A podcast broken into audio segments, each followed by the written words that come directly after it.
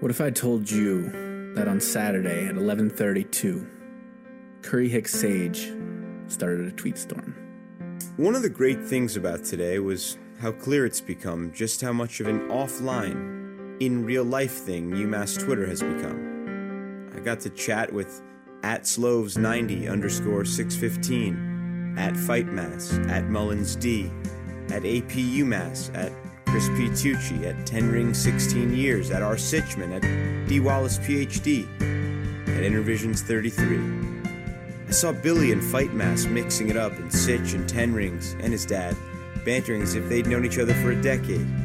Met Sloven for what felt like the hundredth time, when in truth it was the first.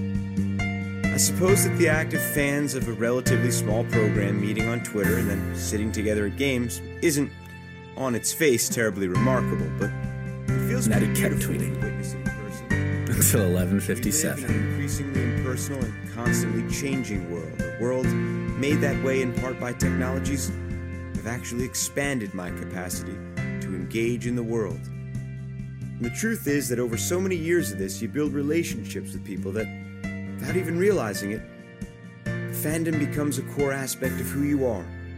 So, DMing with a guy like at Joel Southall that you're at the hangar and that you should come over and say hello, even though you've only met once before at Harvard last month, feels completely normal, even though it wouldn't in any other context.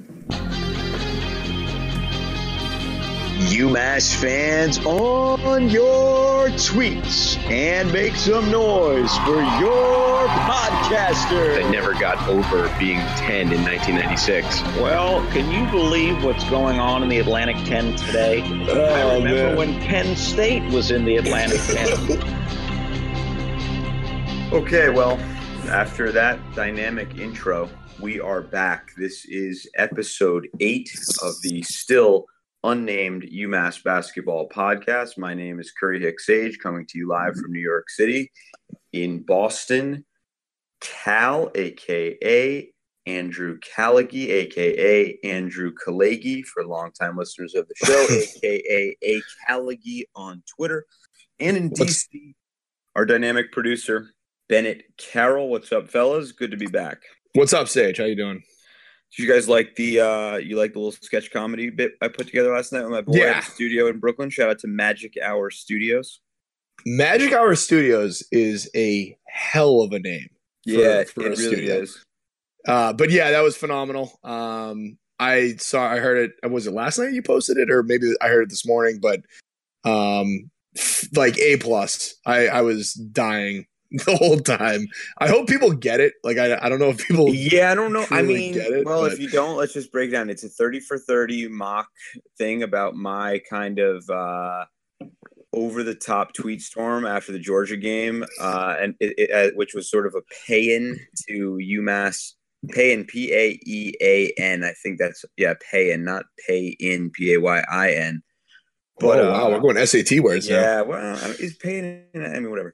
So, um, you know, sort of a tribute, if you will, an ode to the UMass Twitter world, where where I got a little sentimental and uh, maudlin. It was a little over the top, as as uh, decent sports writing can be, but I had I had fun with it, and I meant every word of it. But I also wanted to poke fun at myself a bit. So, I actually wanted to make it just a regular thirty for thirty. Like at the end, it would be like thirty for thirty presents a story about you know a fan who's whatever and then he was adamant about like adding the uh the sounds of you know people cleaning up in a restaurant as i droned on which i thought was funny and he did all the Oh. work so It might be my favorite part of the whole thing. yeah i mean it's that i think it's like if so you get good. that if you get where he's going with that right away that is the funniest part but it's like Yeah. you're sort of expecting the full 30 for 30 treatment and he just Yeah. goes in a different direction which it's a little it's a little it's a little edgier which i like yeah, I loved it. I, I loved it, Sage. I thought it was really really well.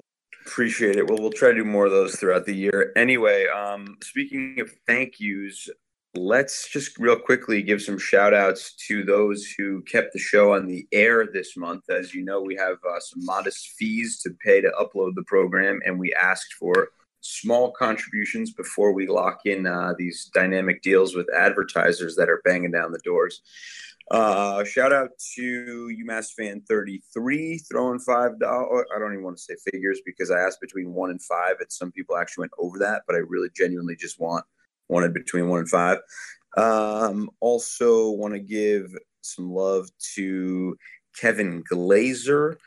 Um, really appreciate your contribution. I think Kevin was up for the game this weekend, as was another contributor, the great R. Sitchman uh, who gave us a nice contribution. And the final contribution to me, these came via the DMs and to my PayPal, was from, I'm looking right now because it's been a couple days, uh, the great TD Mass, Tom Massetti. Much appreciated on that donation. So I really appreciate it. And uh, we will definitely thank whoever continues to contribute. Throw me a DM or shoot uh, some money on Venmo to Cal at Andrew Dash Callagy, C A L L E A, excuse me, C A L L A G Y. Cal, who, you go. who, who are you thinking this month?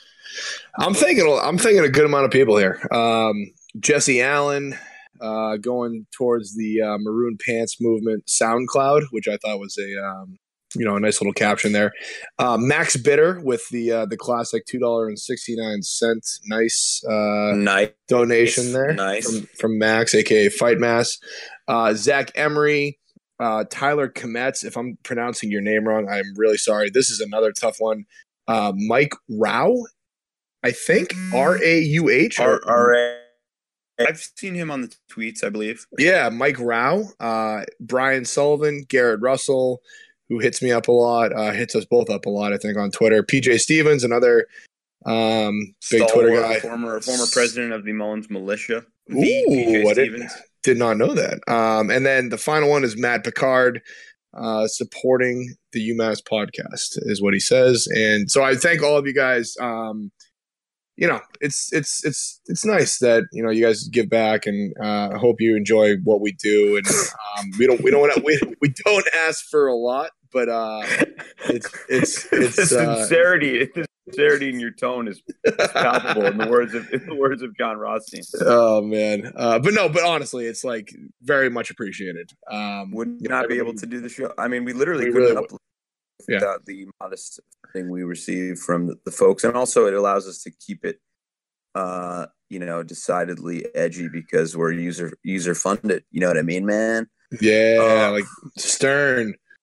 All right, so let's get no, yeah, not not really. So let's jump right into the Georgia game and what a what a dynamic game it was. First of all, uh, I want to say thanks so much to all the people I got to meet at this one, as uh, you may have heard on the Thirty for Thirty sketch or seen in my tweet storm. It was awesome meeting Sloven and Billy D. Mullins and all these guys that we banter with on Twitter. Uh, Ten rings in sixteen years. R. Sitchman, everybody in their maroon pants. It was just uh, a great day to be a UMass fan. There was 4,700 and change there, but I swear if you were there, it felt, you know, like 6,000, 6,500. The fans were really into it. The students were solid. The, the program did a great job getting people out there. It was just a really fun day to be a UMass fan. And the start to that basketball game, I mean, I cannot remember a more exciting opening eight minutes. It what we went into the under 12, I believe, up 24 7 after Carl Pierre hit that second three ball, which really got the crowd, you know, brought the crowd to life some more. And, you know, the reality is when you start a game that well and you're basically hitting everything, you just feel like this is going to be one of those days. And lo and behold, you know, as much as Georgia sort of came back and cut the lead, we, we gave ourselves such an edge with that opening to the game that it was it was UMass's game to lose, and their defense was so solid throughout that we weren't going to lose it. And it was just such an encouraging day on on so many fronts. And we'll we'll jump into the specifics of the game in, in a moment, but I, I just want to say. Um, what a time to to be a UMass fan in terms of this season. I mean, I don't think anyone predicted that we'd win these last two games, and particularly not in the fashion that we did. And it's so great to see a team, frankly, getting a little lucky because they deserve it. I say lucky because if you recall the opening to this game against Georgia, I mean, it, it didn't even feel like we were playing well, and we were up eight nothing first like three possessions. CJ kind of like missed a dunk, got fouled, and then the ball caromed in for a three point play. There was a off balance three from Pipkins sort of at the end of the shot clock. And you just kind of felt like, wow, this is going to be one of those days. And when you shoot 60% from three and Carl Pierre is, you know, catching and shooting in transition, it almost doesn't matter what the opponent's doing. I mean, you're going to, you have a pretty good shot of winning the basketball game. And give the guys credit in the second half. You know, the officiating was really dubi- really dubious for a bit there. And you know, all of a sudden, three minutes in, they're in the bonus. Three or four minutes in, they're in the bonus, and our bigs have gone from having zero foul trouble to both having three. Yeah. And there was there was a stretch there where you know Khalea Turner Morris was your center. Thank God for Chris Baldwin just burying some big shots and playing well on the other end because there was a moment where you thought that lead could get you know chipped away real quickly. You got it down to about ten, but UMass ultimately weathered the storm and hit some big shots down the stretch um, to to win the basketball game. Was super encouraging. Beat a strong SEC opponent. Mark Fox was irate after the game. The Georgia coach did not even show up for the post game press conference and didn't bring his team either. Georgia went back to uh, Athens later that night and are currently, as we speak on Tuesday evening, while we this, playing a rivalry game against Georgia Tech. So that's how that one wrapped up. Cal, I know you didn't see it in its entirety. You were at the wedding, but do you have any thoughts on the game more broadly? Yeah, so so uh, you you know you might have to carry me through this a little bit, but yeah, I was at a wedding on Saturdays, and I was you know diligently checking my phone. Um, you know, the ceremony started at five o'clock. The game starts at three. I'm like just constantly refreshing, looking at Twitter, looking at my phone. It's so I, I, so then I went I went back yesterday, tried to watch some of the game. You know, work gets in the way a little bit, but I did get to catch the first like five to ten minutes of, of the well, I should say like the first ten minutes of the first half. Do you like the energy that UMass came out with, especially on the defensive end? Do you think that surprised Georgia? Like with you being in in the building, it just felt like Georgia was not ready for the intensity. I, I, I always go back to defense, with, especially with McCall, with how good he is, how, how um, prepared I feel that UMass is is is playing on the defensive end every single game. Do you think the energy caught Georgia off guard in those first five to ten minutes? Because it, it, felt like that while I was watching it back. I think um, that's today. I think that's an absolutely fair characterization, and I think remember Georgia was coming off an 11 day break, and I yeah. think I think that they just hadn't played another opponent in 11 days, and I think you, you kind of you kind of there was a there was a bit of a deer in the headlights thing going on, and then it was only compounded by the fact that UMass hit a couple, you know, frankly like not great shots early, and it just like so not only were they a little shook, but UMass, everything was going right for UMass on offense. Right even after possessions would break down a bit. And I think it was 18-2 before you could blink an eye. Yeah, I mean, Georgia, was, Georgia couldn't hit anything. Like they, it, it, just it just felt like, you know, and and you can correct me if I'm wrong here, but just it just felt like that. UMass's pressure on defense led to the runouts and the karma that they got on the offensive end, and Georgia just wasn't ready for what UMass hit them with um, from a def- defensive pressure standpoint uh, on the defensive end, and they just they also couldn't get a shot to fall. Um, but it was it was a it was a perfect storm almost for UMass because as you said, you know they're coming off an 11 day break. They obviously don't have a ton of rhythm, and they come into this environment where you know not even half the crowd is probably at the game at the beginning of the game. We're we're going to talk about that too because because I mean literally like there was probably half the crowd there uh, that than there was at the eight minute mark of the first half. I mean, yeah, a, I saw yeah. yeah. I saw I saw a tweet from uh, Alan Pagnani who you know showed about hundreds of UMass students trying to get in the game, and the game was starting like basically at the same time. But I just think it was it was almost a perfect storm for UMass where they're they're kind of on this roll. They beat Providence. Um, they're feeling good about themselves. Georgia's coming off an 11 day layoff, and all of a sudden they're walking into this, you know, this this this team that's feeling really good. McCall's clearly got them playing exceptionally well, and all of a sudden, you know, they're down 18 to 2. And it's it's like, wow, how did this happen? Um, obviously, UMass hit some crazy shots in the, in the beginning of that game, but um, it, it was just it was a it, it, first of all an unbelievable win for this program. Uh, I think people are are really on board with what's happening now, and especially on board with what Matt McCall is doing. But I, I just think the beginning of the beginning of that game, especially, was just like, you know, we're we're catching, we're kind of catching this team a little bit off guard, but at the same time, like this is what McCall's been preaching since he got here. Like def- defense first, get the stops, the offense will take care of itself.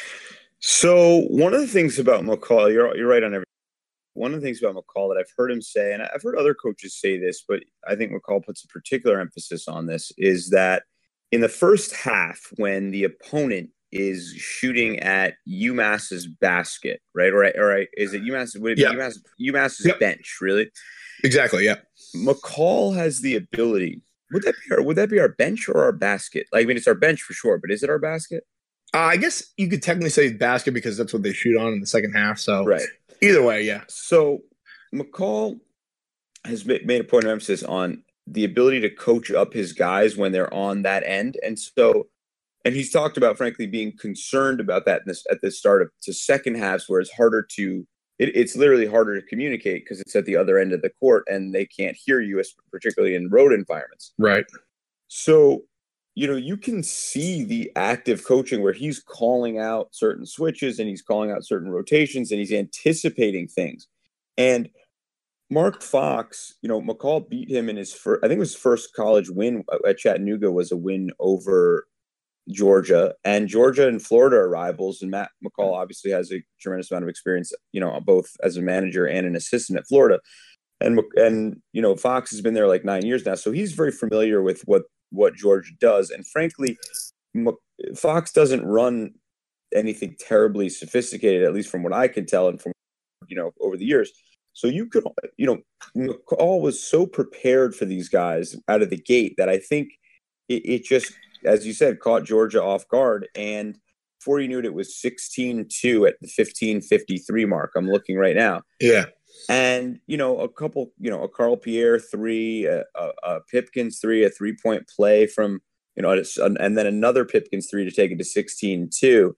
And it was like, whoa, like, where did that come from? Then Georgia kind of gets back in it a little. They go on a, uh, you know, I mean, they, they take it, they get it to 18 7 after, you know, a, a three. And you're kind of like, okay, this, this is uh, going to be a long afternoon. UMass played so absurdly well out of the gate that they can't keep this up.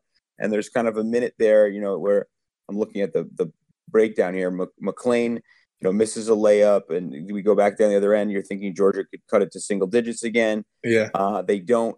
You uh, Baldwin kind of misses misses a quick three once you know Pierre commits a foul and you're like and there's not much scoring for a little so there's a little bit of a lull for about two or three really basically it's 18-7 at the 1445 mark and there's not another bucket for either team until 1221 it was a really weird stretch of game where uh two and a half minutes there they were just up and down with nobody making a shot and and finally um finally Pierre buries a three ball, and then next buried, time back to back, he buried back, back to back. Well, that's what I was going to say. Next time yeah. down, buries one again to take it to twenty four seven, and that kind of took it out of that realm of like seesaw, whatever, and to from eleven to seventeen really quick. And I think that was a really critical early turning point because at that point it's like you're down 17 with 11:50 to go, and now you're on the defensive. You know, you're you're, you're really going to have to claw back for a yeah. while Definitely. Um, and and you know they did. They you know they clawed back a bit, so it, it becomes 24-13 at, at, around the under eight. UMass. This is an uh, Baldwin hits a big three, and then the other big he hit a bunch. He hit a bunch of big. He hit a few big game. threes, and then the yeah. other big moment that was weird and kind of like uh, encapsulated this whole game in one anecdote was it felt a little like they were getting back in the game a bit, and then no, I guess it, I mean it was like they were down like 19, so they really weren't, but Pierre takes this like crazy three. It was a rare bad attempt, and it was way off. It was like back rimmed it. Go it caroms upwards, and somehow a Georgia defender gets called in one of the more, more one of the most freakish calls I've seen in a college game ever. Gets called for uh, basket interference on the way down. I mean, the shot had zero Yeah. chance, zero chance of going in. Like, well, if that's going to go in, it's like there's no way we can lose this game until, of course, the second half when the Jordan, the officials seemingly, you know, started recklessly trying to uh, make things interesting, and it got very concerning for a second. And then again, got concerning towards the end of the game. There was like two or three plays down the stretch where we were, you know, only up like ten, and CJ um, had like two or three turnovers, and you kind of were like, "Uh oh, could this be BYU all over again?" But to Yeah. CJ's credit, he hit a big three. Uh, I believe he hit some foul shots, and then the dagger was that unbelievable Pipkins three, where everyone in the gym, every single person in the Mullins Center knew he was going to shoot it. He went through his leg, what legs like what felt like eight times, step back, dagger, and it was just like, holy shit, this kid has some moxie, and it was one of the best moments, individual moments uh, of this season, and it just encapsulated, you know, i- i- in addition to the freaky Pierre three of the first half, the brilliant play of Pipkins to kind of secure the lead and say, "I'm the guy." Those in many ways symbolize, uh, you know, or are reflective of the the kind of narrative arc of the season more broadly, which is the emergence of role players who are doing stuff, a little bit of luck because we create our own luck on the defensive end. Uh, that's the three or three I'm referring to, and then the outright moxie of uh, really a first team all 10 A10 guy right now in Luwane Pipkins. And He's been unbelievable. I mean, like went to the hangar afterwards, uh, saw Allen, saw a ton of people, um, and uh, just a, a really good time to be a UMass fan right now. And that win is looking better and better, by the way, as right this very moment, it looks like it's gone almost final. Georgia, with 114 to go, is just laying the wood on uh, Georgia Tech up 80 to 57 now with 47 seconds to go. So I They came out- they came out mad. team at all, and UMass just played really well, and it all starts with our defense. I mean, you can talk about these offensive moments, but the reality is the intense defensive pressure all the way through was the big factor in this one. And last point that I just totally forgot about until I got on that little that little rant. There was a moment in the probably midway through the second half where Georgia was cutting the lead. It was probably a 10 or 12 point game, and they called a timeout. And it was pretty clear they were going to try to write design a, a quick hitter and kind of you know get things into single digits. McCall made an adjustment, real simple adjustment, where after playing man the whole way, two three, and Georgia was completely unprepared for it. Took a bad shot, and UMass went back down. I think it took it to like twelve or thirteen. And it's just those little things in a game where, particularly for a team that you know has blown a ten point lead at once this year to a quality opponent, it's the little things like that that show that show tangible improvement in what you know I guess you'd call winning time. And yes, we were up double figures. It's not quite the same thing, but the reality is, um, it could have gotten fairly close. And just those little that a move like that made sure it didn't, and that was super encouraging to see. Yeah, he did that also against Providence. He went with the zone uh, for a couple minutes against against uh, a really good PC team. Um, well, I don't know if they're actually really good, but they're you know a solid, a solid respectable opponent for sure. Yeah, exactly. He and, and that's the type of thing McCall does, where it's like coming out of a timeout, all of a sudden he'll just switch it up, and it's it's it, all of a sudden they're facing a two three, and it's kind of a matchup two three that he plays, and it definitely you know screws with the opponent's mindset, the offensive mindset, where they're playing against man all game long, and they all of a sudden have to switch to his own, and it's just one of those things where he he he's done that a couple times. I think it's been the third game where he just has felt a need to throw a little wrinkle in there on defense, and um, it's definitely put the opponent in, in a little bit of unrest uh, for for a few minutes there. So, um, granted, you know, I didn't, you know, I didn't see a ton of this game, but it's just it's it's one of those things where the defense is the staple of what McCall wants to do um, every single game, and it's it's showing up um, in a plethora of ways. It's been it's been amazing to watch. Sure has. So let's talk uh, briefly, very briefly, because I'm going to be totally candid and let you know that I know very little about our opponents this week, and it's more about what we do. Uh, about this week's coming games. There are two games. There is tomorrow night, or for many of you tonight, because let's be honest, you probably aren't going to get this podcast until Wednesday morning.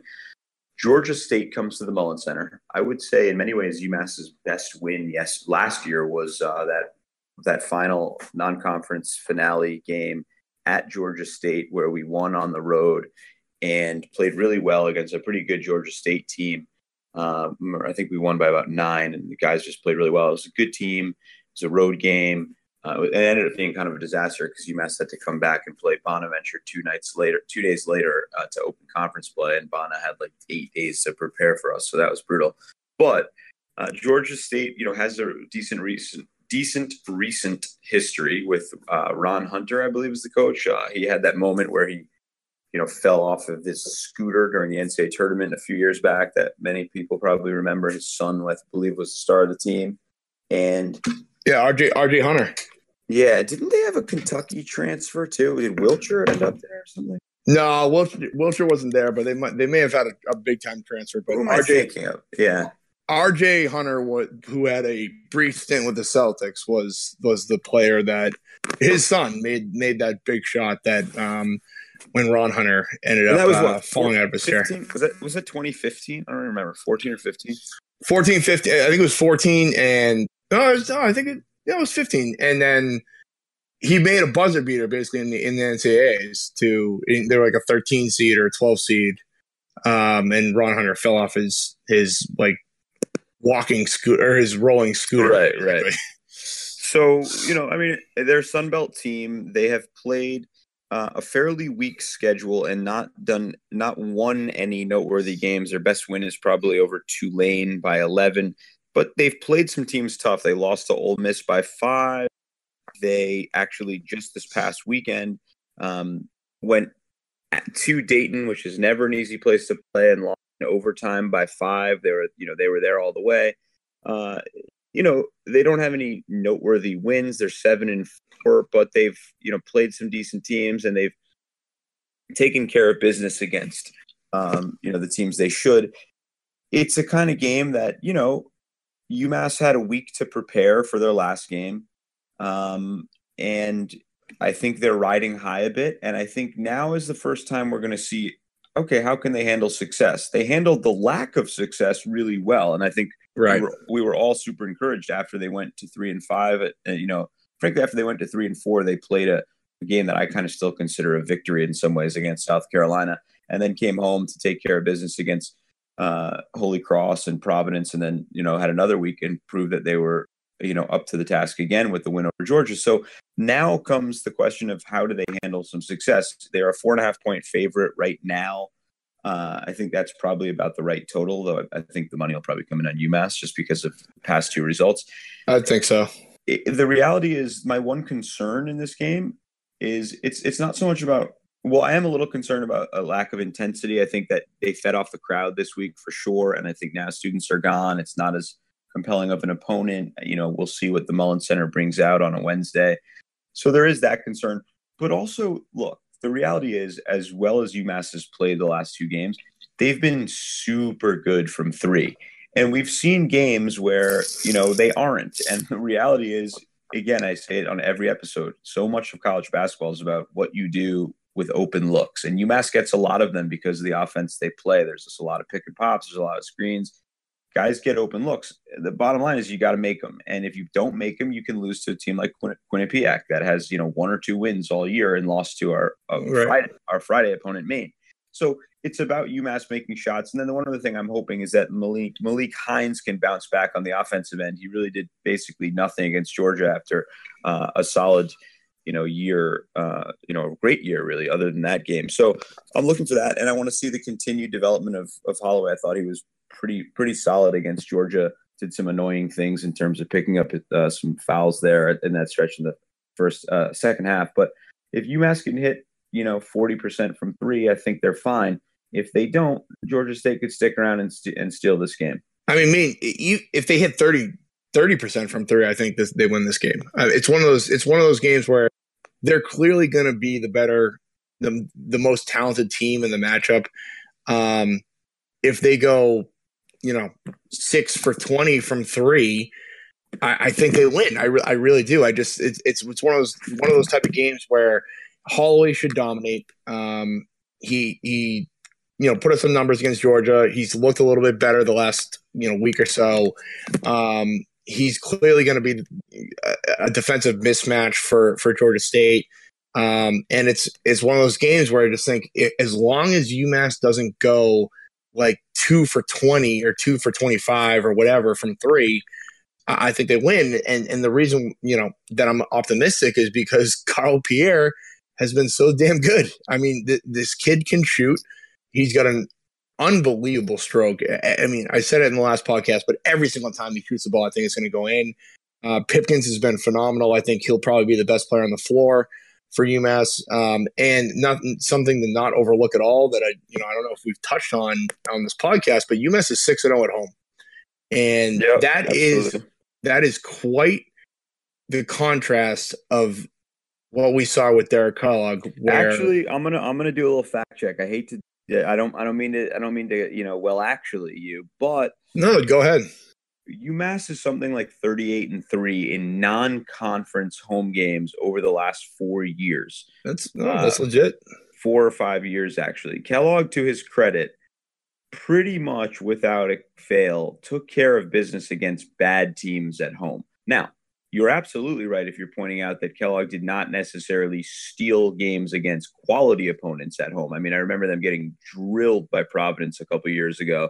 So, in some of the more noteworthy games, that is 100% accurate. Um, and going back to the earlier parts of his tenure, it's even more accurate. But I will say that UMass typically has been good about beating who they, you know, and, and you know, even last year they got that nice win over Temple early in the season. So uh, and Dayton, Dayton too. Dayton well, that, yeah, and that's conference where he wasn't always good. But I'm right, talking, that, well, I, that's probably what I'm thinking of more. Yeah, yeah. Is that like the those A10 games? So I, yeah, I might be a little bit mistaken here, but but but beating Providence and Georgia at home back to back games, neither of us probably thought they would win. Is a little bit, you know, that that's probably skewing my my uh, memory here of of how Derek had performed against uh, quality opponents at home. Yeah, which is totally totally legit. I mean, but yeah, so I, I do think they they you know it's it look it's hard to win on the road in college basketball for a lot of different reasons. Primarily the fact that just you know it's the kids are weird. Kids, you know, they're young and travel stuff messes them up and you know, it's a flight for Georgia State. They probably just right. finished with finals. So yes, you know, in many ways, I think on paper we we probably should be even more than a four and a half point favorite, but I still am not sold on us being good enough to play poorly or even mediocre and win a game uh, against seven and four team of any sort. I, I just don't think we're we're at that point. I think we have to continue playing really, really hard and yep. doing uh, you know doing the right doing the right stuff. It's really cliche, but it, it's know, I mean, Georgia State has a kid, D'Marcus Simonds, who averages uh, 21 and um, you know 21 and five, so they have some size. Um, you know, they have another kid, Malik Benlevi, who goes for 12 and six. So um, we're definitely going to see them go right at us and try to get us in foul trouble yet again. You know, that's that's what everyone's doing. Um, yeah, a couple and, really good. Well, here's the thing: those two kids. I mean, they seem like they well actually I don't know if Simonds is, but Devin Mitchell and and what you said Malik Ben Ben Levy, they're shooting 43 and almost 50 percent from three, and they might be their only three point shooters on the whole team. But those are those are type of those are the type of the teams and players that can swing a game where it's like all of a sudden they get super hot from three and it's just you know they maybe both of them go you know four for eight and it's it's just a it's it's a it's a you know type of run that you can't withstand when two guys are you know two guys are hitting eight threes. Right um, and that's what i'm saying. I just don't think umass is at the point yet where we can expect to like play you know meh and kind of take care of business. I mean the kid the kid Simonds, uh, the guard I'm talking about, um, yeah, he, he's he's going for 21, six and I and I think a bunch of assists too. I mean, five, like, four, four point six assists a yeah, game. Obviously, so the two of us. He's a player. At, the, at their roster right now, and I don't, you know, I don't want to pretend I'm an expert on the Georgia State roster. I'm, I'm not, but I, I it's pretty clear that they have some talent in the team. I mean, he's only the kid's only a sophomore, and He runs like 6'3", 200 pounds, sturdy. You know, that's a tough matchup. I mean, I guess you throw C.J. Anderson at him, but we we've we you know that's been one of my concerns throughout the year is slightly bigger guards.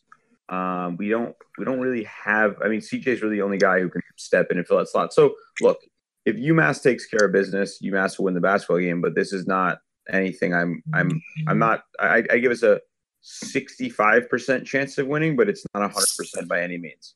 Yeah, I think and, the fact that we're at home. Way, three two weeks ago, I would have given yeah. us a 45 percent chance of winning. That, well, I'm with you. Uh, I, I think Georgia State's a good program. That's that's what it comes down to. Is that you know Ron Hunter can coach and he's shown that he can coach in the past. And you know, I'm with you. I'm I'm not any sort of expert on Georgia State's um, roster or how they are this year, but based on how we how they played last year, they played really hard. I think what you said is absolutely spot on. It was one of UMass's best wins of the year, and Ron Hunter's a guy that's going to get this team prepared, and they're going to probably play UMass the right way defensively.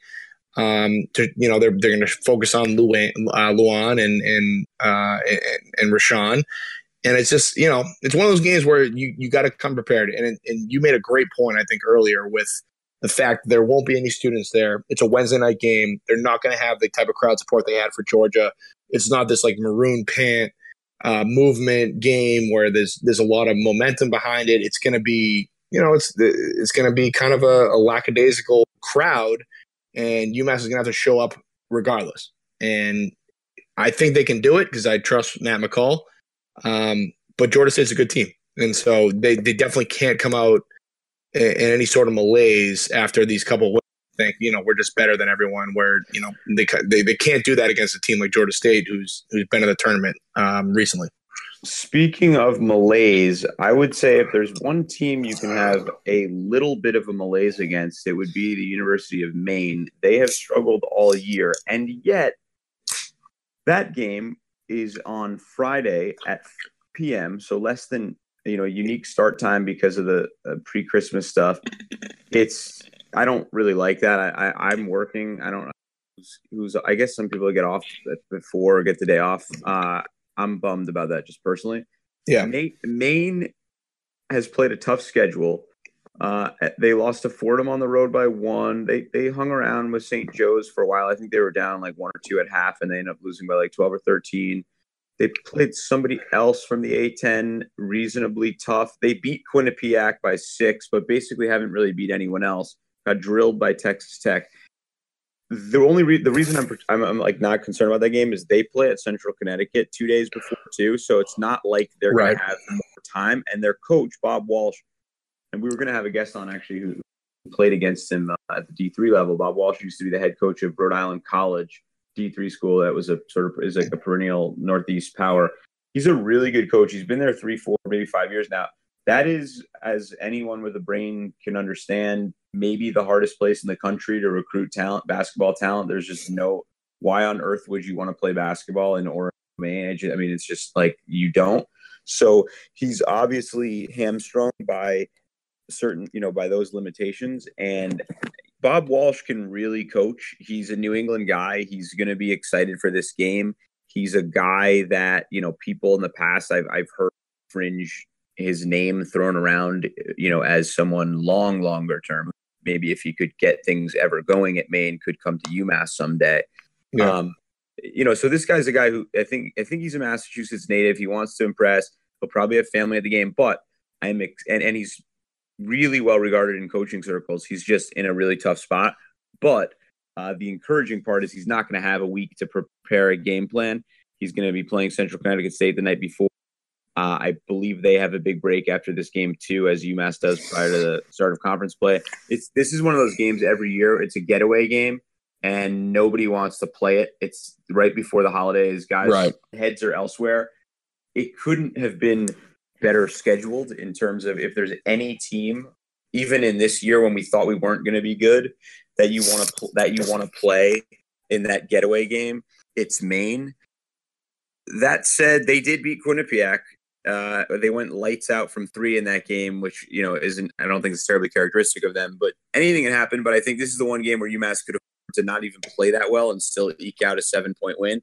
And uh, that's why I'm, I'm mostly locked in on the Georgia State game. I, I think it would be even this year pretty disastrous to lose to Maine. But the reality is, Cal and I said, and I talked about it last episode. We said in the first episode of this program, I was just gonna, br- I was yep. just gonna bring this up. I was literally just gonna bring this up. To go seven and six in the conference be quote the dream. The dream. So even if we lose to Georgia State, I want people to maintain some perspective for and realize what we thought going into the year, and not and, and sort of adjust your expectations back to the the the, the preseason and be thrilled even if they go one and one in these next two. And if you exceed the dream, I don't even know what you're eight and five, but I don't even know what the you know what, what how you'd characterize that. So the reality is UMass is in a great spot right now. When they fell to three and five, I think we were all sort of we weren't even concerned. I was just getting to the point where I said, okay, well, we kind of know what we're going to be now. And the reality is, we bounced back and exceeded everyone's expectations. Won three straight games, including two against really marquee opponents. And the buzz around the program right now is really as as strong as I've seen it since the, the tournament year in 14.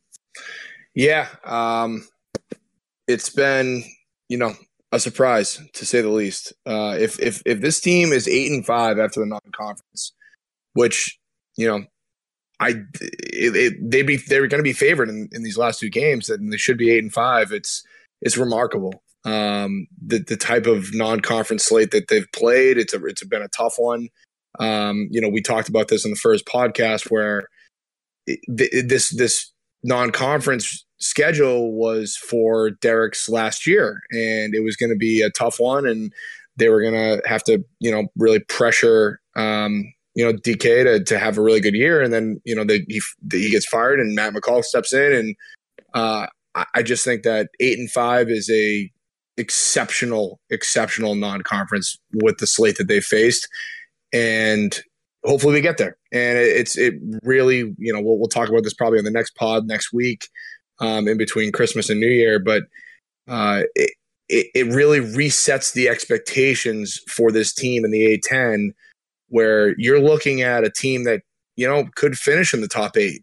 And or could really. And, I mean, I think a lot of people would say should finish in the top eight. I'm that, not, yeah, exactly. I'm, I'm, I'm, stopping short of saying that, but I think right now, if you look at what UMass has done, I mean, the power rankings in the A10 talk site had you has UMass at fifth right now. I mean, and, and that's legitimate fifth. I mean, they they should they've played as well as the top five team in the league. Now it's obviously a down year, but yeah, it's it's a really interesting thing to see how this team is going to play now that they're actually uh, the the perception of them has changed so much as well. Yeah, and Sage, I, I mean, I don't know what your what your schedule is next week, but I'd I'd really love to just dive into the A10 because it is a down year. Um, there's a few teams that you could really look at, like a URI and a and a St. Bonnie that or, that's it, and that's really it. That's and it. that's it. And that's and that's kind of what I'm saying is that you know Duquesne's eight and three, but they haven't played anybody. Um, VCU seven and five, and they've played a tough schedule, and they, they'll probably be. You know, VCU's always they'll be good. I think. I think they're they're three. I, I definitely yeah. three. And, and I I really want to dive into this a little bit here next next week because I'll, I'll I'm going to do a ton of research into the A10, but it's it's one of those. It's a weird year because there just aren't a lot of great teams, and it's it's it's surprising because I think the A10 has always had, you know, not just not a ton of t- tournament teams every year because they usually only get two to four in every year, but this is one of those years where they they may not get a, a, you know they may not even get like one or two NIT teams in. Uh, yeah, no, I mean I think the A10s had no less than three basically the last decade, maybe with the exception of one or two years where they had two. But I mean, year UMass got in, there was five. Right. Um, so uh, this year you're looking at one prop, probably two if they take care of business. But they're a team. I mean, Richmond is awful. Awful. Uh, terrible. Fordham's, George, Fordham's terrible. Fordham's George, terrible. Yeah. George Mason has been a total, total disappointment. Um, you know, but there, but I do want to say, I mean, we'll, and we're going to do it next week, but uh, it's not going to be at. This is off on a bit of a tangent here, but it's not going to be. I do think some of these teams are going to start getting their shit together a little bit, and that yeah. the one thing is like, it's as if there are basically eight or nine teams that should that are all the ninth or tenth best team in the A10, if that Right. makes sense. There's No, like a, there's a it, it one makes perfect sense to me because I think if you go back, if you go back three years, there's there's a bunch of teams that would have been the seventh to tenth best best team in the A10, and that granted that's not a bad team because if you play the seventh best team in the A10 as the third or fourth best team in the A10, you're gonna you're it's gonna be a battle. But I think there's what you just said. There's eight or nine that are that are in that resume this year, and I, it's a very strange year for, There- for right. I mean, there, there's two good teams, and then there's like two bad teams, and then there's ten teams that are kind of like that should all be ninth or you know between eight and ten. But there's really no team that's emerged between that has shown me if that they're a four to eight team. You know, and so UMass Right. has an opportunity to be. I don't want to say fourth, but I mean, you don't know. Fourth would be It's- insane. It'd be Fourth would just insane. be It would be insane. insane. But it's like the way some of these teams are playing. But you know, St. Joe's could get their shit together, and and and you know, I, I actually don't think Dayton is like really suspect. But St. Joe's could get their shit together. Georgia could get their shit together. Davidson is so well coached that they'll get their shit together. So there, Right, there are things that'll happen, but we'll break that down next week. Yeah, I think next week's a, it'll be good. I think I think we'll we'll we'll go full breakdown of the intent next week.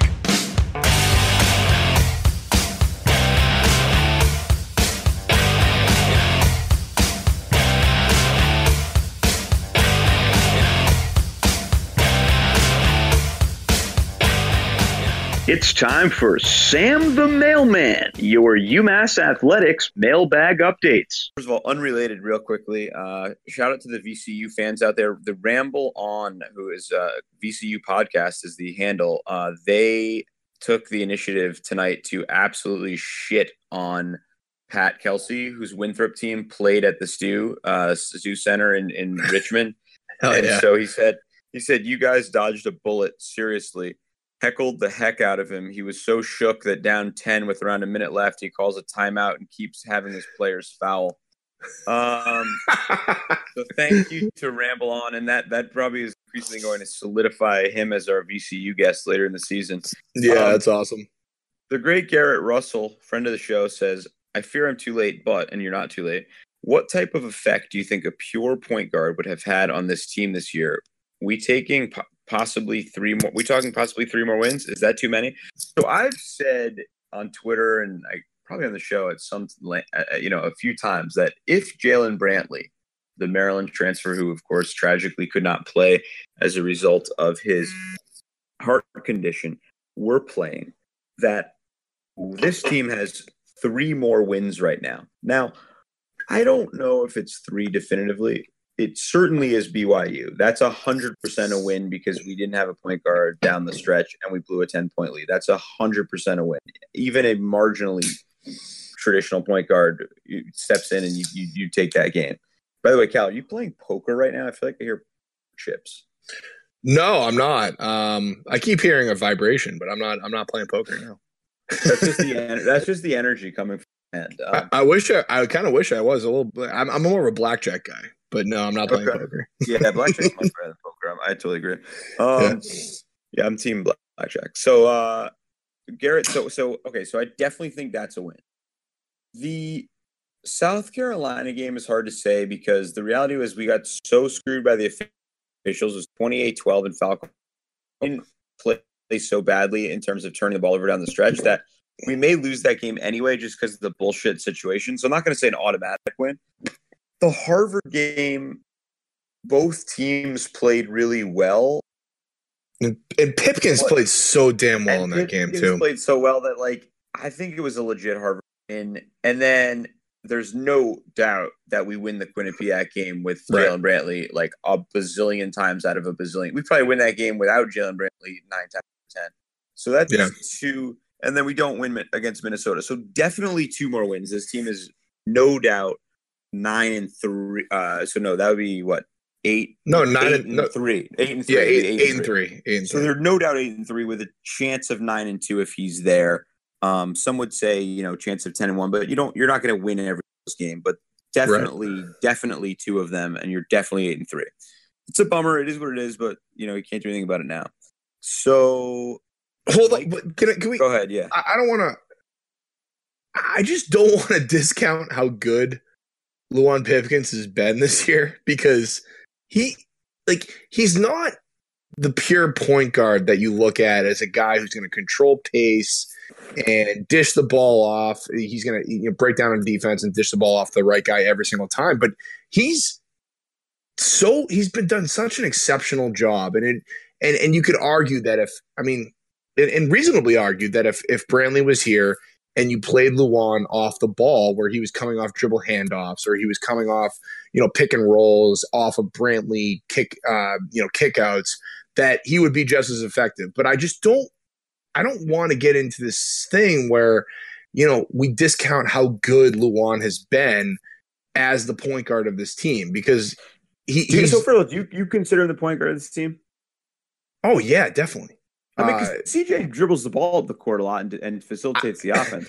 I haven't. I don't know if I've touched on this a lot, uh, but it's been you know since the BYU game. It's, it's probably something I should have talked about, but I think you know if there's one game you can look at as a game where McCall really screwed up, it was having CJ handle the ball as much as he did at, in that BYU Against- game Yeah, hundred percent, 100%. because because I just don't think at the end of games you can have a guy who's just that loose with his dribble, bring the ball up every time, especially against a and I mean, there was a stretch in the Georgia game where he made like three straight turnovers and they cut it Right. to like ten, and I was freaking the fuck out. Like, That's I what I mean, and it was it's- like CJ in late game situations, and it was like a GIF, and it was like a guy screaming. That to his credit, I want to say by the way, CJ finished the game. So I'm like, somehow CJ like will frustrate the shit out of you, and then you'll look at the stat line and be like. 12 7 and 7 and you're like Yeah. okay i'm i'm kind of an asshole he was- like this kid is getting it done somehow CJ's been amazing. I mean, he's been really really good. He was 10 but 8, you I think it was 10 8 and 7. whatever But that's what I mean. Is I just think and I almost listen, there was a game uh god, it was against Providence. I was watching the whole Providence game and there was at the end of the game, I don't really know why this happens, but for some reason, it the ball kind of ends up in CJ Anderson's hands with under two to three minutes left, and he's bringing and the ball too fast And and, he's- like yeah, he loses it. Yeah, I just I- almost tweeted this in the Providence game. I didn't do it because they had the game in hand, and it was like I, I didn't want to be the asshole who was, you know, Calling on up- the parade. Yeah, right it- because it, but it just it's one of the things where just put the ball in the Luwane's hands because he can he can handle pressure. He he's gonna be even if he even if he gets trapped. I have more faith in Luwane to make the right pass than I do CJ, and it, it's it's it's kind of driving me crazy. I didn't see the end of the Georgia game, so what you're saying is is correct, which I don't doubt at all because this has been the kind of mo for this whole team the, the whole year is that CJ takes the ball with with two to three minutes left, and it's like, what are you doing? Like, uh, Luwane Pipkins is the best ball handler on your team. I don't care if he can make a crazy decision every once in a while. Like, he's Yeah. gonna be able to beat the press, and it's you know, I hope, I, I pray as we get into A10 play that this doesn't happen because I think CJ will CJ will get eaten alive, and he's a really really good player. It's just not his role to beat a press. Like he, he's just not that 100%. type of and by the way, that like, weirdly enough, I actually think in, in in certain moments, Rayshawn Miller has actually been like I I wouldn't mind throwing him on the floor in those instances um, to help handle the ball. Like in a late game stretch, I actually. If, if you have a lead and you don't need Carl Pierre's shooting, Right. right. I'm okay with Miller being on the floor as a third ball handler because he's probably a better ball handler than than Pierre is in, in terms of breaking a press. Totally agree. Um, totally agree with you. I so think I'm, I'm okay with him in those spots. And and the other thing I want to say about point guards with with uh with respect to Jaylen Brantley and all that is that next year, even though Trey Wood is kind of a pure point guard, Paul has been pretty open, and anyone you talk to who follows his career has been pretty open that McCall believes in having three really strong ball handlers on the court, and Yep. therefore not really needing sort of that prototypical distributor, you know, like a Deron Williams type. If you think of like, you know, those, those kind, you know, that type of a point guard who's really the sole guy dictating tempo, or uh, I mean, I guess who was the kid on UNC a couple years ago, like a Kendall Marshall or whatever. yeah. Um, you know, he, he doesn't need that in his system. So, you know, next year with Clergeot and Pipkins off the ball, those are guys are kind of they have point guard like elements to their game and that they're quick and they can, you know, penetrate and dribble, you know, uh quite well despite being, you know, not like a six four, you know, point uh, you know, Pierre style player. So it's it's worth noting that even next year, it's not like there's godsend, you know, traditional point guard who just handles the ball, you know, 70% of the time in late game situations. But there'll be three or four guys who can who are adept at handling the ball, and that will in in its own right compensate for um, the lack of sort of that one ball handler. Whereas this year, yes, you have Pipkins, but when you make him be the one guy, you you you only have one, right? There's there's not a secondary really right. solid ball handler that you want to have the ball in a late game situation, and that allows defenses to swarm Pip a little. You know, you see even little ones you saw with in the first half of that South Carolina game where they struggled to break the press and they went down early, and then even like the zone, those sort of weird zone that Holy Cross went to. There, there are moments throughout the year where when Pip is the lone ball handler, it, it makes things a little trickier for us. And it's part of the reason why we, why I think McCall continues to try to get runouts, and you, know, you saw it with the Carl Pierre threes. He wants to sort of avoid being in that situation in the first place. But late in games, when you're up eight or nine, which you know we've been up a couple times, there is that anxiety about okay, who can control who the hell's Yeah, the, yeah, uh, yeah. Two two two quick things. I think McCall takes after the Brad Stevens, and I'm a I'm a huge Celtics fan, so I'll, I'll probably make weird Brad Stevens references all year. But um, he kind of takes after that based on like what I've listened to him in his press conferences, and I try to watch literally every press conference because I think they're so brilliant. And he's he's weirdly honest, like in his press conferences. It's it's so refreshing, but he almost looks at the court as if it's not point guard, shooting guard, small forward, power forward, center. He right. looks at it as guards and ball handlers, wings, and then bigs. And that's the way he looks at it. And I think with with the team that's coming in next year, you can almost see how he's envisioning this this the program to to operate on the offensive end mm-hmm. where you know you got you got Clergeot, you got Trey Wood, and you got Pipkins, and I think all three of those guys could play at the same time next year. I, I really believe. And those that are your guards, whereas whereas like Diallo and um, Pierre are your wings. Right. Saying. Exactly. Exactly. And it's like one of those things where it wouldn't shock me if we saw a, f- a five if if those five guys were on the court at the same time because and and all of a sudden you just big, which you know you'd have to get over at some point. But you know it, it's one of those things where he doesn't look at the at, at certain positions. He just looks at it as you know this guy can handle the ball, and if he has to give it up at any point, and we have to go to another guy who can go through a pick and roll, then yeah, then Trey. A combination of skill sets, yeah, totally, Ex- exactly. And, and I mean, that, so, that, I think will really be compelling against kind of uh, weaker non-conference competition where you can where they're not where they don't have the size and you can right. use Diallo or, or frankly the kid Jonathan Laurent, the transfer from Rutgers, who's kind of yep. like a do everything length length guy who can also uh you know bang and get rebounds. And look, Pierre can rebound too. He's, he's got great length. So yeah, I, I mean, I would not be surprised if we just smother the shit out of teams with the press with a lineup like that. Totally. Um, but yeah, let's go to the next question. Yeah, go ahead. Um, all right, let's see what we got here.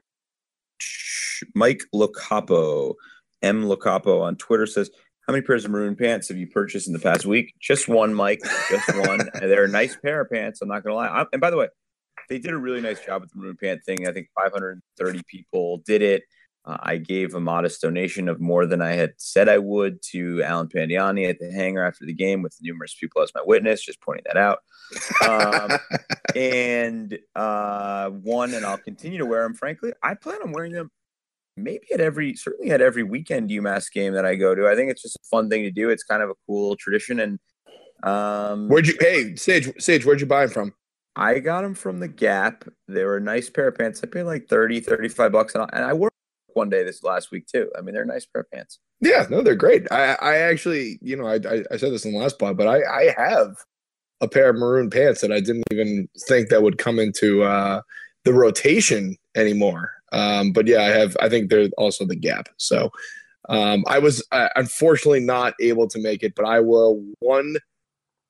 You know, my schedule has been freaking nuts the last couple weeks, but after the holidays, I'm going to slow down a lot, and I plan on making it to at least two to four games out at Amherst. And uh, I Yeah, will be wearing I will uh, be wearing hold you to maroon pants every game. Definitely I'll be wearing hold you to You maroon guys want to hear something sad?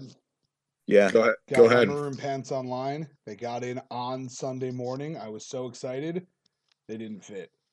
No, Uh, I thought you were going to say they, they were. I was so excited I wore them Sunday. That would have been chill. that that would was have been Saturday. good, not set. Yeah, no, uh, no, they did not fit, which which hurt hurt a lot. That's All right. brutal. Next question is a good one from Stu Ludicky. S Ludicky ninety three. Apparently he's in W. He did not come over and introduce himself. I would have loved if he had done that on on Saturday. Stu. Stewie. Stugazzi. Um, so he says, uh, asked earlier, but why not? Three MVPs in order to date. All right, that's a great question Wow. because it, what it forced me to do is pull up the stats a little. And it forced me to really, okay, obviously the number one is, I think, there's that's a consensus pick, and anyone who says otherwise is just being preposterous.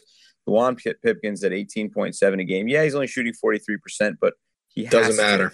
Doesn't It matter. doesn't matter. Right. Also, I feel like he like takes random half court shots at every game, and like that counts against the shooting percentage. But uh, I- that, that actually is like a real thing. Like he all of a sudden like your your your three point percentage goes from like 41 to 39 because you take yeah, like or- three three half court like half like halftime shots. The only guy who like late. in- There's been a lot of instances this year where the shot clock kind of winds down. You're like, oh, we got to do something, and we don't quite run the set we wanted to, and the guys are like, it's probably something McCall is wanting to work on. Yeah. But uh, because I think it, if it happens, particularly when we fail to get the ball into the paint initially, and then we're just kind of like it's a little Kellogg esque at times. But Yeah. I, I feel like he's the only guy who can then kind of create his own shot. So he just has to break it down and take a tough shot. Uh, so that's not on him. MVP number two. This is where it gets so. So I'm gonna I'm gonna. There's like four there's like four candidates here. the candidates here are clear. The candidates are well, maybe they're not clear. The candidates are, um, the candidates are Carl Pierre, and I think the temptation is to quickly go to Pierre as your number two, particularly because he's been so strong in the last two games and he hit some notably big shots. But CJ Anderson is not so. I mean, he's quietly averaging nine point five a game. He's averaging uh, a good amount of rebounds too. I'm, I'm looking right now. He's averaging He he's the leading boards, he's the leading assist guy on the team. And he's the leading assist guy at uh, five assists. So he's going for 9.5, 5 and 5, 5.3 and 5.3. Those are really good numbers. And yet He's- he also has the more high, most sort of what feels like the most high profile frustrating moments. And so I think there's this temptation to sort of say like, but now that I think about it, he had two rough games in Brooklyn and then a great bounce back game against Quinnipiac and has basically been really solid ever since. Yeah. So you take away that kind of down the stretch frustration against BYU and then maybe a couple turnovers in a critical in a semi critical spot against Georgia where I like had a semi freak out. And he's had a great year. I mean, He's- he's got a 1.76 to 1 turn, you know, turnover ratio, which is pretty solid for a guy who isn't a pure point guard and is kind of historically played in a kind of trailer style role. Yeah. Um okay, other candidates. hold on, I'll be Go honest. ahead, yeah. uh, let me comment on this for a second. Two years ago, I'll, I'll I'll just throw my hands up and just say this is this is who I am. I was on UMassHoops.com. I wrote like a legitimate 1,000 word post about how much I hated CJ. and I, you know, listen, he, I thought I did not think that he was a Division One basketball player. I, I truly didn't. And I use advanced advanced stats through the his on off uh, plus uh, minus because I on remember that freshman year, minuses, Kellogg would yeah. play him fucking 20 minutes and Jabarie Hinds would be sitting on the bench just Oh. twiddling his thumbs. Jesus. and like what for whatever reason Kellogg had that really quick leash for for Hinds. Yeah. And would play 20 minutes for CJ and he'd routinely, routinely have like 22 minutes, one point, You're, you know, didn't get a shot off. it was like he wasn't even there. You're giving you're giving me PTSD right now. Yeah, um, and but of it was just that you I- wanted Hinds in, Yeah. no, really, that that was all it was. It's like I just and I took and I took my anger out on CJ, the freshman. Right. Right. I, it was driving me nuts. And this was even like I think I wrote this post after his sophomore year. See, it, it- it's like his on-off stats were so bad after his sophomore year. But it, I'm I'm not gonna. I don't want to dwell on that. I just want to let everybody know that I was I I, I was never really a CJ Anderson fan. I, I I really wasn't. He's been fantastic this year. He had two horrible, really really bad games in Brooklyn other than that, I you you don't get to overtime against Harvard without CJ Anderson. I know. I'm just game. thinking that he was getting in the lane with he was phenomenal. will. He was phenomenal in that Harvard game. He he was really really good in, even in the BYU game where like he you know at the end of the game like he turned the ball over but in the first half he was really good. No, And no, I'm- BYU was the one he sucked in. Said that. right. Oh, you're right. You're right. I'm sorry. I'm kept just- us I guess- the Quinnipiac game where he had 23 points. Yes, and so I guess my point is that like yeah, that makes sense for those two games. But I guess my point is that like C- CJ is he's been a much better basketball player than I ever thought he would ever turn into. And he's a great Um, kid by all accounts. Yeah, really and that's dude. that's that's another thing, and it's I'm really happy for him because I was I was in I was you know anti CJ for uh, uh, two for his first full two years um, as a UMass basketball player, and so I'm happy for him. I think he's he's I think he's my number two MVP uh, after Luwane, and I would put Carl Pierre number three. all right. I'm just still just answer that question. with sentiment sentimentality about CJ aside, and I'm at his Holy Cross stats because that was a game I missed like a part of. Ten points on one of four shooting. That's Okay. absurd. nine rebounds, five assists. Um, I mean, the guy's been getting it done. Like, but He had ten points. He had ten points on five shots against Georgia.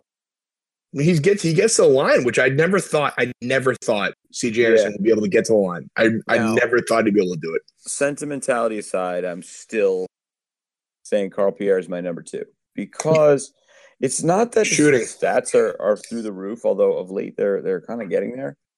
It's that this is a kid who gi- gives us a dimension we just haven't had, and I think I'm probably almost being you know too favorable because I'm so traumatized from not having that dimension the last several years that just having a shot maker helps open the floor up. Like I, I think in many ways, without Carl Pierre, you don't have the same CJ Anderson because the lane, the movement, he, the, the ability he has to get in and kind of slither in the paint. That's getting there's a bottleneck under Kellogg that there is Yeah. when there's a Carl Pierre, and frankly, when he shovels it out to Carl Pierre, who buries a corner three, that helps CJ's stats too. So, um, that dimension he's given the the the and also his complete ability to not make dumb mistakes basically ever. It, it it's like yeah his numbers aren't through the roof right now. He's averaging 8.8 um but anytime he's on the floor you just feel comfortable like there was a, a stretch where Rayshon Miller was on the floor early against Georgia. Even early I was like just just put just put Pierre and just just give me Pierre, just give me Pierre. You know, it's like I just need him to get in now. Like you feel sort of like as a fan, there's much less of that kind of anxiety that that, that agi- agita that sometimes defines a UMass fan when CJ's on the floor, and for that reason, he is my number two. And my number three, frankly, is probably a tie. I know that's maybe a cop out between CJ Anderson and Malik Hines. Malik Hines leads us in rebounding. Take away that one game where he did nothing against um, against Georgia this past game. He's at seven and six point four, but he's been so solid defensively, and he's been able to stay on the floor along Holloway. You know, you could make a case, especially because he's gotten better of late, that Holloway should be in that top three. But this is a reality: is expectations matter. Yeah, and- I can't, yeah, I can't do it. I can't do it. and the expectations we had for you know him are, are different and I, and I want to say this is a question we should touch uh at the two-thirds mark of the season too Agree- kind of- kind agreed. of after after 20 21 games because Holloway in the last two games has shown that he's very much getting back to being, you know, as, as close as to even he could be number two after 20 games. I, I don't know. If, I don't see Pipkins being overtaken, but I, I could easily be number two. But I'm, I'm going to say if I have to go three, I'm going CJ number three. And it's also the reality that we were so concerned about guard play with this team that to have three guards who are all between, you know, basically nine and 19 points has been the difference this year and the, the ability to, to hit threes among really uh, all of them has been the reason that this team is, you know, a big reason that this team is six and five and not, you know, three and eight. Agreed. So wait, you're three are so if you had to pick three, you're saying this, the three guards, but you're just flipping the CJ and Pierre. Yeah, I think CJ's my number two. I just think he's been he's been that good in my opinion. Uh, he's his ability to just control um the offense when there's not a tight situation is huge, and I think he's been incredible on defense. Cal, are you packing a lip right now? Yeah, I am. Can you can you tell? That's that. I got a sixth sense. Um, no, I just fucking heard. Um, so that's that's terrific. By the way, what are you? You're, you're not a Skoal guy though, right? You're like a nah, like Grizz, Grizzman, Grizzman all day. That's some real masculine shit. I mean, I'll, I'll throw a Skoal day, but you got to be like a fucking alpha to be uh to be a, a grizzly man. I don't even If- know if- the branding. If I, my if if my girlfriend listens to this, she's gonna she's gonna hate me right now. wait, grizzly man. What does it even taste like? Like Skoal is like. It's the same thing. Oh, it's the same. Right, it's the all right. same. It's honestly the same thing. I mean, I'll be honest. I've never smoked a cigarette in my life, and I believe that chewing tobacco looks fucking cool as shit. So when I played high school, I used to throw like really small ones in. Sometimes I even Yeah. pinch it and put it in with a little um, piece of bubble gum and throw it in.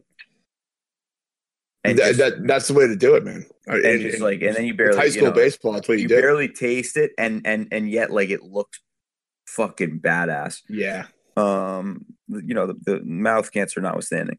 Um, so so um Alex Silva, Marshmont 63, great friend of the show, and a Boston College senior who's a diehard UMass fan. Get a load of that. Says, not a question, but it needs to be said. I love Carl Pierre. Can't wait to see his development. Already so good. Had to get that out there. I don't even need to comment on this. I couldn't agree more. Um, but Eli Slovin, Sloves, who I got to meet this weekend, great dude.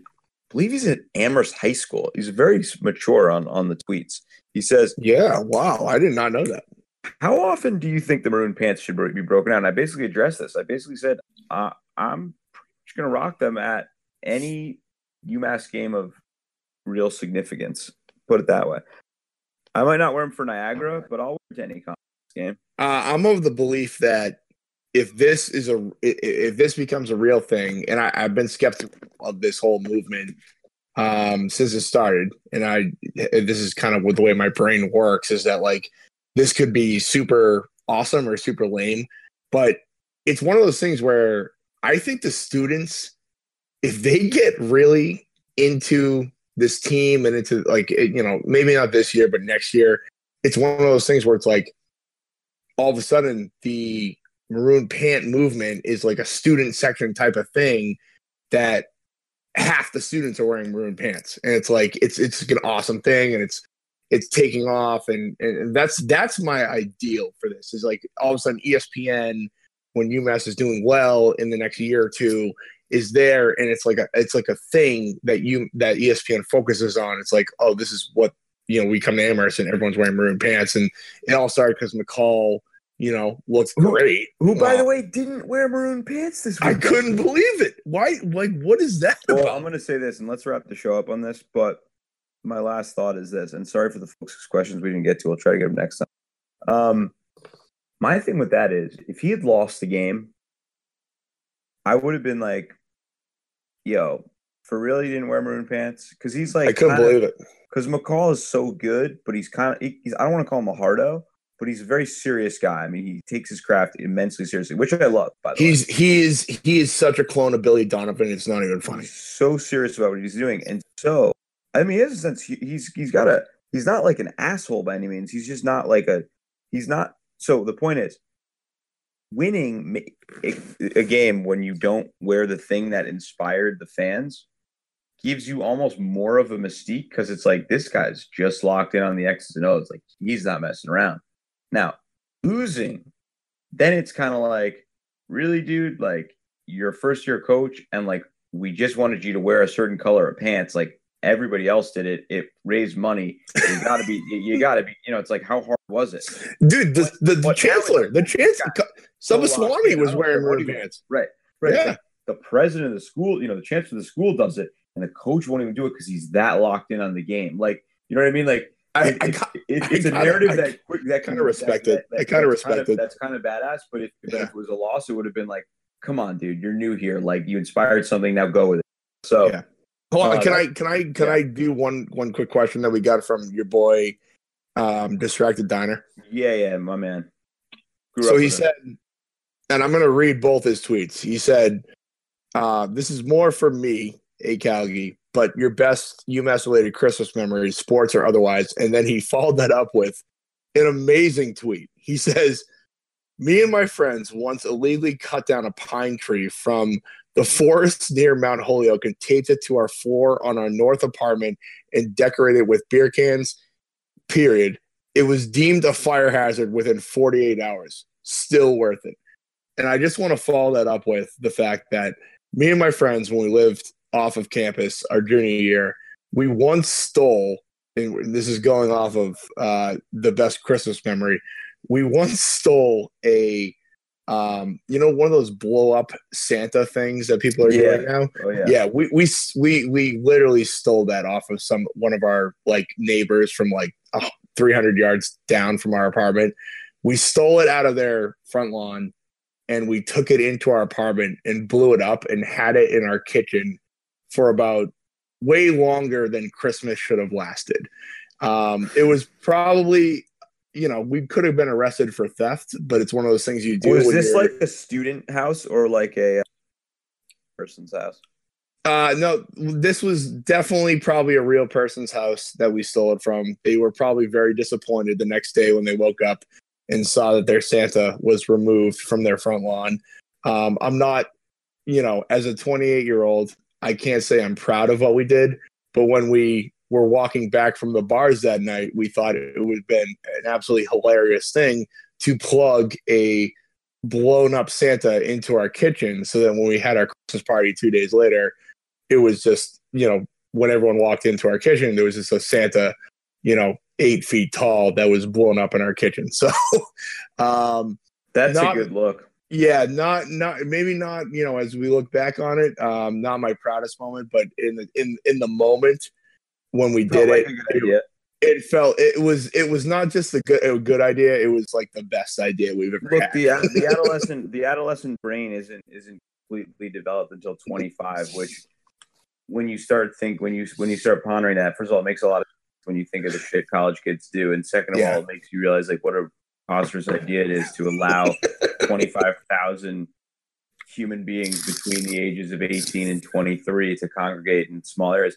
Now that question obviously was a little hard for me because I didn't go to UMass and it would make me a little depressed and also made me have to interrogate my own uh, obsession with a basketball team at a school I didn't attend. You know, which is always you know forces me to kind of reconcile just what's wrong with me. But I mean, I and I have I have lots of stories from college and shit I and shit like that I did. But UMass wise, in terms of winter memories, to keep it you know relevant to this audience, yeah, go ahead. in I believe it was the year after the Final Four year, so 96, 97, There's a famous game which was known as the the blackout game. Was there? UMass was playing Wyoming, and the lights of the Mullins Center went completely out during a snowstorm. And they had Wow. to finish. They had to actually finish the game. It was early in the second half. They had to finish the game the next day, a Saturday morning. I didn't go, or a Sunday morning, uh, because the game was there was still like 16 minutes to go. And I remember seeing the highlights because go back to the Mullins for it, and like it was you know a year when every every game was sold out, and there was like 15 people at the game. It was like completely dead.